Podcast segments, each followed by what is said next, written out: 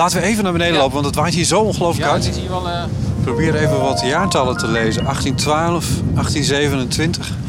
Op de grafstenen. het, We staan op een zeedijk en op een begraafplaats.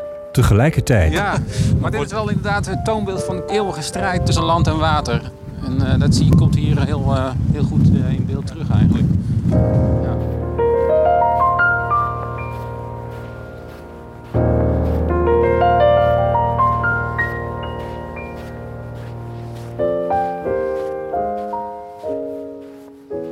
Je luistert naar de podcast van Rijkswaterstaat en mijn naam is Botte Jellema.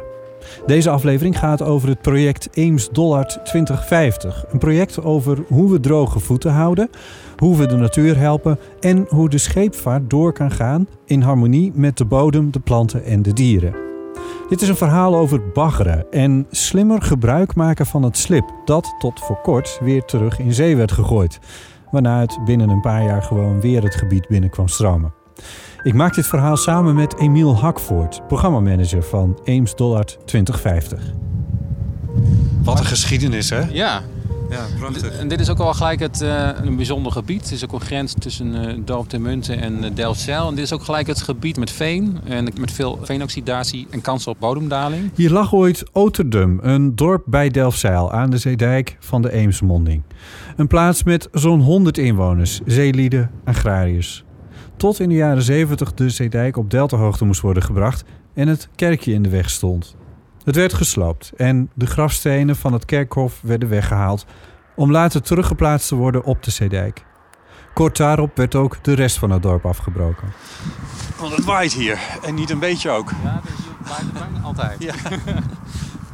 Ja, het is ook niet voor niks dat we nu toelopen op een aantal enorme windmolens. Ja, ja die eh, doen het hier heel goed. Oost-Groningen, Delfzijl. De zeedijk aan de Waddenzee, de Eems. In ons vizier het water natuurlijk, maar ook de zeehavens, de vogels, kwelders, windmolens en een broedeiland. We staan hier eh, bij, eh, bij de pier van Outerdum, die, zien we daar. En eh, we staan hier langs de, langs de Eems Dollard. En een heel mooi, prachtig na- natuurgebied. Het is een estuarium.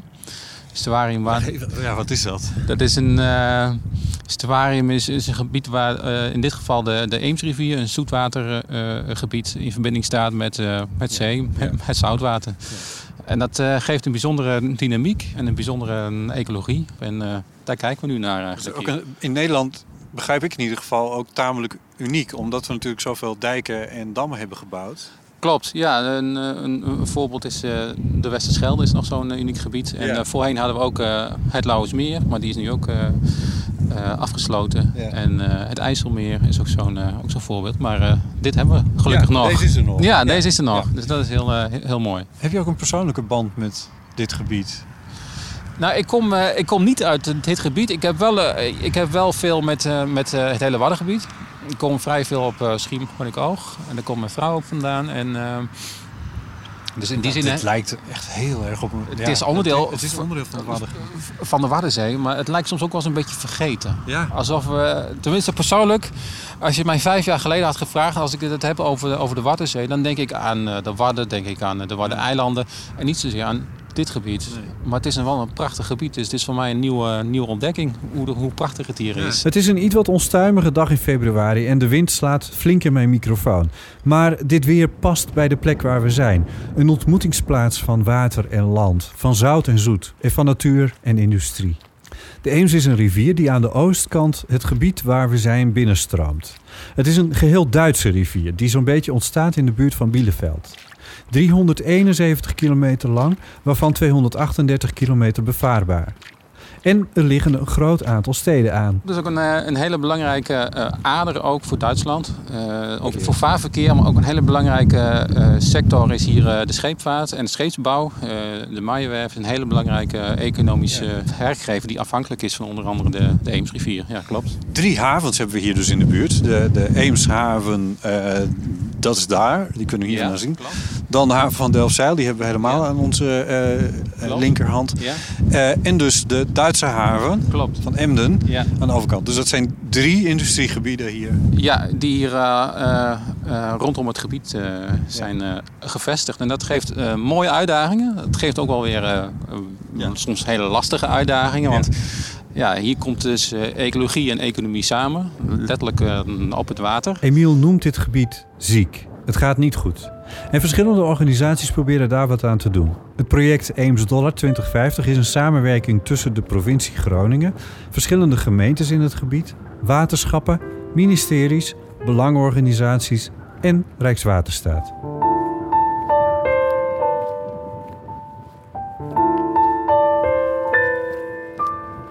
In de kern gaat het om drie dingen: dijkversterking, natuurherstel in een zeldzaam gebied en slip. Als we dan iets verder naar voren lopen, dan trouwens zien we ook meteen precies waar we het over hebben. Ja. Eh, namelijk dat slip. Ja. Hier is dus, ja, ik ruik het ook, het is echt zo'n waddenluchtje. ja, klopt. Zilt. Ja, Hier is dus getijdenwerking. klopt. Ja, hier zit een uh, getijdenwerking van eh eb en vloed.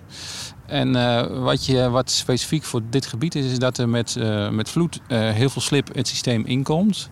Maar dat er met eb een, een, een tragere ebstroom terug is, waardoor er meer slip achterblijft. Ah, ja. Dus per saldo komt Dus er gaat er met veel geweld komt hij erin. slip in, alleen het loopt... rustig weer terug. Ja, En als dat gebeurt, dan kan ik me voorstellen dat in rust kan het afzinken, zo, zo, die- dat Ja. slip. Ja, en dat, dat, dat, eh, zo, zo zou een estuarium eh, eh, werken. Ja. Waar het niet dat eh, ehm, vanaf de late middeleeuwen en, en eh, t- tussen de 17e en de 19e eeuw hebben we het, het, het estuarium steeds verder verkleind. Ja. Door, door menselijk handelen en, en eh, eh, door, eh, te, door in te polderen hebben we dus het gebied waar het slip kan bezinken, hebben we verkleind. En dat maakt ook eh, dat er veel meer slip in, in de waterkolom blijft zweven. Er, er komt soms te weinig rust in het water, te weinig beschutte plekken om ook het slip eh, kans te geven om te bezinken. En te veel eh, slip in het water eh, zorgt er ook voor dat er veel minder licht in het water komt. Ja. En veel minder licht in het water betekent minder algengroei. Eh, minder algengroei betekent ja, een verstoring van de primaire voedselproductie. en dat is belangrijk voor de, voor de, voor de flora en fauna hier in, Ja. in het gebied. En daarom noem je hem dus ziek.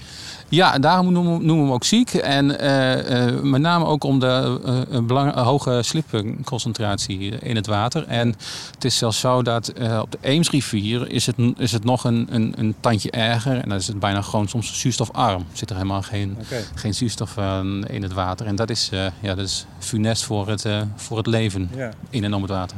Daar moet dus iets aan gebeuren. Maar er is nog een probleem. Want bij de drie havens moet voortdurend worden gebaggerd om ze bereikbaar te houden voor de zeeschepen. En eh, oorspronkelijk eh, dan gaat het slip eh, wordt de zee opgevaren en wordt het daar weer gestort. Ja. Wat ook wel een beetje, ja, wat kun je er anders mee hè, met slip? Is toch nog wel. eh, ehm, maar in plaats van dat we het nu op, eh, weer eh, de zee opvaren en daar storten, zien we nu kans om het nuttig te gaan toepassen. Ja. is nog een ander ding misschien. Als je het op zee stort, dat is precies waar het vandaan komt. Klopt, ja, ja. Dus de kans is groot dat het over. Dat je het eh, weer terugkrijgt. Ja, dat je het Ja. terugkrijgt. Ja, ja, maar het gaat ook om hele grote hoeveelheden. En voorheen wisten, wisten we niet goed hè, wat, wat kun je daar dan mee doen. Ja. En toch wil je de vaargeulen op, op diepte houden. Dus het baggeren dat is gewoon nodig. En dan, was dit gewoon, dan is dit gewoon een hele effectieve, efficiënte manier om te baggeren. Alleen voor de ecologie, eh, zoals het nu is hier, is het gewoon ook verstandig om het eruit te halen. En op die manier eh, werken aan, aan weer meer licht in, in, Ja. het, in, het, eh, in het watersysteem. Mag ik nog heel even iets terugpakken? Want je Ja. zei net van zo werkt een estuarium ook. Dat er, dat er met geweld dat sleep binnen wordt gebracht, dat het dan kan bezinken en rustig weer naar buiten loopt. Ja, Dat zou in principe ook betekenen dat het alleen maar dat het van nature ook alleen maar ophoopt. Hoe werkt dat dan? nou, voor, voor, ehm, in, in, eh, in een ideale situatie heb je een, een, een, afwisseling van, eh, van kwelders waar de slip eh, bezinkt en waar het vast ligt en waar het ook blijft liggen. En eh, eh, door de jaren heen hebben we dus het estuarium verkleind. En ja, ik vergelijk het dan wel eens met een eh, klossende badkuip. Het blijft in beweging. door ook de hele strakke dijken die we overal hebben, Ja. hebben, hebben langs gelegd. En ook vanuit een ander groot goed, dat is waterveiligheid. Maar ja, voor de ecologie zijn we ook aan het kijken, kunnen, kunnen we dat op, op, op een andere manier toch inrichten? Dat we en de waterveiligheid borgen, maar ook een plus kunnen halen voor de, voor de ecologie. Ja. En dat willen we doen door een andere manier van, eh, van dijken aan, te leggen.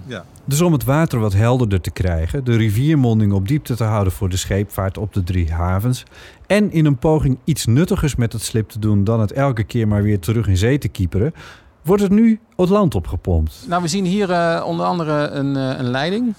En die leiding, eh, eh, daar kan het, eh, het, het zich gaan koppelen en dan wordt het slip verpompt naar de kleinrijperij. Dat doen ze twee keer per jaar, in het voorjaar en in het, in het najaar. Dus het begint bijna weer.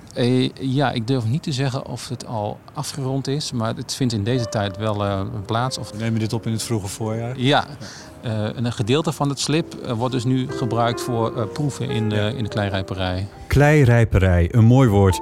Aan de andere kant van de dijk belandt het slip op een paar grote velden. Dit is de kleirijperij. Het zijn proefvelden. Want we kijken uit op een paar velden. Eh, eigenlijk hebben we aan onze rechterhand al een soort industrieterrein. Ja, Maar voor ons liggen nog een paar velden. Dat ziet er wat agrarisch uit, maar dat is het niet. Nee, nee het, is niet, eh, het is niet agrarisch inderdaad. Het is, eh, eh, het was, een- het is ehm, een, een, een, een gebied met verschillende vakken. Dus er zijn dijkjes eh, omheen gelegd. Een metertje hoog of zo. Ongeveer een metertje anderhalf. Uit mijn hoofd 15 vakken. Ehm, en die vakken die zijn allemaal gevuld met slip, maar allemaal op een verschillende manier. Eh, je, op verschillende manieren, daarmee bedoel ik van eh, verschillende diktes in één keer of in laagjes. Maar ook met verschillende eh, velden met drainage en zonder drainage. En velden met, met toevoeging van, van, van bepaalde begroeiing en zonder. Puur om te kijken en te, en, te experimenteren. Hoe kunnen we op een, op zo effectief en efficiënt mogelijke manier dat slip gaan rijpen tot klei. En wat voor een product krijgen we dan? Heel even. Wa- Wat is rijpen van klei? Rijpen, ja. ehm, ja als je, eh, kort door de bocht is het gewoon eh, drogen en, eh, en, en, en het eh, ontzilten van, van klei. Want het is natuurlijk zout. Zeezout zit er gewoon in. Ja, klopt. En, het is, en dat is een, ook al een, een, een grote uitdaging. Hoe krijg je het, het zeezout eruit? En te veel zout is onder andere voor landbouw is dat niet prettig, maar ook... Er zijn ook bep- bepaalde eisen voor klei, voor dijkversterking. En daar wil je toch proberen aan te voldoen. En het is ook om te onderzoeken van wat voor type, wat voor materiaal krijgen we nou van, na, het rijpen. En hoe kunnen we dat nou eh, zo goed mogelijk inzetten. Ja. Want je wil voor eh, een, een landbouwgrond wil je niet zo zware klei. Wil je eigenlijk dat het weer iets zanderiger is. Niet Ja. dat er echt zand in zit, maar eh, niet, niet zo'n vaste structuur. Want dat is voor de bewerking heel moeilijk. En voor de dijkversterking wil je juist wel dichte klei hebben. Dat is eh, Ja. stabiel. Hoe stijver het is, hoe beter. Ja, Ja. inderdaad. Dus, eh, Waterdicht, ja. ja, dus eh, zo, eh, of het helemaal waterdicht is, eh Nee, dat weet ik niet. Maar wel, zo, eh, eh, Ja. het- je, je hebt wel verschillende kwa- kwaliteiten nodig om, eh, om aan die verschillende opgaves te voldoen. Dus, eh, ja. Hoe, hoe, hoe haal je zout uit eh, zeeslip? Eh, veel tijd te he- hebben en, eh, en, en zoet water gebruiken, regelmatig. Regen. Je Dus regen. eruit regenen. Ja, eruit regenen, laten liggen en eh, regelmatig omzetten, laten drogen, eh, weer regenen. Zoetwater, dat is eh, de opgave. En er zit nu ook, als je goed kijkt, zit er ook helemaal een ringsloot omheen. Ja. En dat pompen we dan nog weer terug eh, de, de zee op. En op een gegeven moment dan is het, eh, heeft het een dusdanig eh, gehalte dat het gewoon ook op oppervlaktewater mag. En eh, dan heb je niet meer een aparte eh, vo- voorziening nodig. Als het lukt om het zout uit de klei te krijgen, dan kan je het gebruiken voor de landbouw. Bijvoorbeeld om het zakkende Groningse land mee op te hogen. En voor nog veel meer, want er is veel van dit spul. Eh, de ambitie die wij hebben nou als programma is dat we 1 miljoen ton slip per jaar uit het estuarium willen halen. En dan met name uit de havens, Eemshaven en, eh en Delfzijl. Dat is echt waanzinnig veel. Ja, dat is eh, inderdaad dat zijn hele grote eh, hoeveelheden. Dat is ongeveer de jaarlijkse baggeropgave die we hebben. Die we dan eh, willen, niet willen terugstorten in zee, maar juist eh, nuttig eh, gebruiken op het land. Dat is ook wat er nodig is om er hier uit te halen om het scheepvaartverkeer eh, mogelijk te houden. Ja, dat is ongeveer de opgave om ook eh, de vaargeulen en, eh, en met name de havens goed bereikbaar te houden voor de, voor de scheepvaart. Ja. Klopt. Jullie gooien dat altijd terug in zee. Ehm, maar nu wil je dat dus niet meer. Nu Ja. wil je het eruit halen. Ja. Ehm, het wordt gerijpt. Uh, Ja. Kijken of het zout eruit kan halen en dat het voor landbouw geschikt wordt. Het wordt gekeken of het geschikt is om dijken van te bouwen. Ja. Eh, is dat voldoende? Kun je het dan kwijt? Eh, nou, daar kunnen we een hele hoop slip mee kwijt. Maar we zien ook eh, kansen om slip te gaan gebruiken in, in het persen van, van bouwblokken. Er zijn technieken, daar is een, een bedrijf in, in gespecialiseerd om het slip te persen in bepaalde vormen. Om daar een bepaald stofje bindmiddel aan toe te voegen, zodat het hard wordt en zodat je er echt bouwblokken van kan, kan maken. En dan moet je echt denken aan van die, ja, ik noem het wel eens eh, van die grote Lego-blokken, die je wel ziet bij eh, afzetting van wegen of die je wel ziet bij, eh, bij zo'n afvalinbrengpunt, als van die grote scheidingswanden. Maar je kan ook nog veel mee, mee doen. Je kan er ook allerlei andere bouwstoffen van maken. Denk aan. Denk aan, aan, aan platen van, eh, van slip waar je, waar je overheen kan lopen. Denk aan, eh, nou je zit aan te denken, kun je, je ziet hier ook bijvoorbeeld wel bepaalde blokken liggen. Dat lijkt een soort stortsteen. Basaltachtig. Ja, basaltblokken. Maar zou je dat ook niet van slip kunnen maken? Ja. Door daar een bepaalde eh, eh, heet- heetmiddel ehm, aan toe te voegen. Eh, je kan er een beschoeiing van maken. Dus het kan op die manier ook een, een, een, een, een bijdrage zijn aan een, een ehm, nuttig toepassen van bouwstoffen in de weg- en waterbouw. In plaats van dat je daar zand voor gebruikt, kun je daar slip voor gebruiken. Ja. Dat is ook een hele duurzame manier om eh, met je, met je grondstoffen eh, om te gaan. Het water minder troebel, zodat het niet doods wordt. De vaarroutes op diepte houden voor de havens. Het zijn al niet geringe opgaves in dit zeldzame natuurgebied. Maar er komt nog iets bij. Dit gebied is ook een zeewering. Er is dijkversterking nodig. Dan moet ik even terughalen eh, wat, hoe het waterschap ook, ook alweer noemde. Het is geen dijkversterking, maar een dijkverbetering. Wat kan je meer doen dan ophogen? Want onze dijken moeten zware stormen en hoogwater aan kunnen. Maar ophogen heeft natuurlijk zijn grenzen. En hoe maak je dat duurzaam, goed voor natuur, landbouw en natuurlijk de veiligheid? Ten noorden van Delfzijl is daarom een dubbele dijk gemaakt. Daarmee ehm, heb je dus een tweede lagere dijk achter je eh, ja, primaire wa- waterkering, zoals het heet. Eh, daardoor eh, hebben we, voor dat stukje is de primaire waterkering nog niet opgehoogd. Maar je hebt een extra zekerheid voor die tweede dijk. En je staat dus daardoor wat extra wateroverslag toe. Alleen, je hoeft niet zo hoog. Je, je hoeft niet zo, zo breed. Ehm, en eh, waar we nu aan het onderzoeken zijn, is dan heb je ook een restruimte tussen je hoofdkering en je tweede kering. Ja. Dat biedt ook weer nieuwe kansen om te, om te experimenteren met, eh met zilteteelt, ziltelandbouw eh, en ook een stukje slipinvang. Ja. Dus het is ook weer een kans om eh luwte te creëren en daar slip in te vangen. Op die manier ook slip uit het estuarium te halen. In de buitendijk zit een getijdenduiker. En zo stroomt er elke keer zeewater in en uit het gebied tussen de twee dijken. Daar bezinkt het slip dan weer, wat een natuurlijke manier is om ook slip uit het gebied te halen. Ook wordt er geprobeerd hoe je op grond landbouw kan bedrijven. Zeewier en kokkels. Maar misschien lukt het ook met andere gewassen op grond. En dat is interessant voor Nederland, want door de zeespiegelstijging krijgen we hier steeds vaker met verzilting te maken. In dit project wordt gekeken of we daar ook ons voordeel mee kunnen doen. Wanneer zou je, eh, wanneer zou je de Eems-Dollard weer gezond verklaren? Oei, dat is een. eh, nou, we heten Eems Dollar 2050. Ja. Eh, we hebben ook een lange termijn opgave. En we weten ook, we weten ook nog niet wat er op ons eh, af gaat komen. Wat gaat de zeespiegelstijging doen? Wat gaat de klimaatverandering doen? Wat we wel weten is dat aan Duitse zijde hebben ze in, tussen de jaren 70 en 90 hebben ze al eh, een hele periode lang slip uit het estuarium gehaald. En dat had een positief effect. En ook voor de landbouwgronden eh, was dat eh, prima. Ja. De boeren waren daar hartstikke blij mee. Ze zitten Eh. daar natuurlijk gespiegeld aan ons met precies hetzelfde. Ja, eigenlijk wel. Ja. Het is eigenlijk de, de, dezelfde aanpak, alleen in een hele andere tijd, in een andere omgeving. Dus dat geeft weer een andere, andere uitdagingen. Wanneer de ge- gezond is, ehm, durf ik nu nog niet te zeggen. Dat is ook heel, we moeten ook nog heel erg, heel erg ervaren wat nou daadwerkelijk het, het effect zal zijn van, de, van deze maatregelen. Eh, met de kennis van nu en eh, onderzoeken die we hebben gedaan, eh, zitten we op het goede spoor. Maar we zullen ook echt eh, de vinger aan de pols moeten houden. En daarom noemen we dit ook een adaptief programma. We, we willen ook klaar zijn op, op nieuwe toekomstige mm, ontwikkelingen. Hoe kunnen we ons daar dan op eh, aanpassen? Ja. Dat is een hele belangrijke opgave ook Ja. voor ons. Ja. Nog even terug naar die begraafplaats op de Zeedijk van het voormalig dorp Ja, Oterdum. Maar liggen er dan, dan mensen begraven in de dijk of zijn de, Eh, de stenen naar boven? Ze hebben de stenen hebben ze naar boven gehaald eh, als, als eh, symbool. Dat maakt het al iets minder, eh, ja. ja. bijna Ja. luguber, of hoe zal ik het zeggen? Maar in ieder geval, het is echt een bizar gezicht, hè? Ja, ja. Maar dit is dus, dit is dus, dat verdwijnen van dat dorp is wat hier is gebeurd. ja. We hebben land gewonnen, eh, daar hebben we dat dorp opgebouwd. ja. Maar ja, Maar die zee zijn- die blijft. Maar zo zijn er nog veel meer dorpen hier, eh, hier verdronken in de Dollard. Dollargebied. Want eh, voor, de, voor de middeleeuwen had je inderdaad een- meer nog een, eh, een rivier. En door verschillende zeeinbraken is de Dollard ontstaan. Ja, en dat heeft wel... eh, Door een soort baai is dat ook, hè? ja, het is echt een, ja, een, een, een zeearm, zo zou je het kunnen zeggen, Ja. vanuit de Waddenzee. En door doorbraken is het, heel, is het tot vrij ver landinwaarts doorgebroken. Dan heb je het over Finsterwolde, Scheemda, tot die hoek. Dus het is, is wel eens interessant om te kijken op de kaart hoe ver dat van de, Ja. Hier vandaan ligt. En als je op de hoogtekaart kijkt, dan kun je nog steeds die oude patronen zien.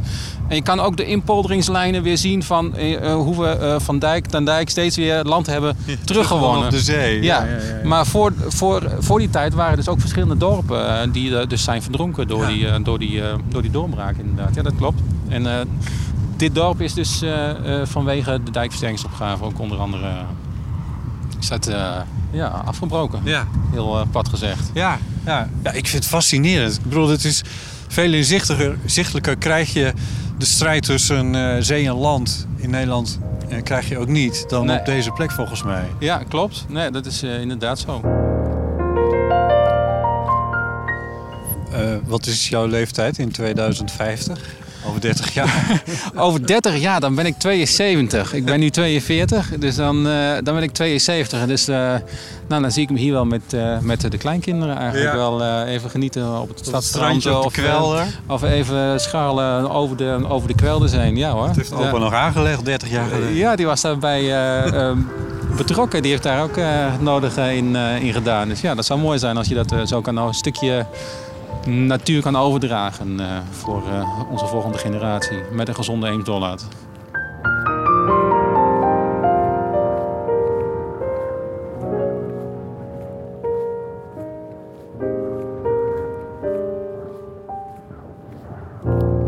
Je hoorde een aflevering uit de podcastserie over het werk van Rijkswaterstaat.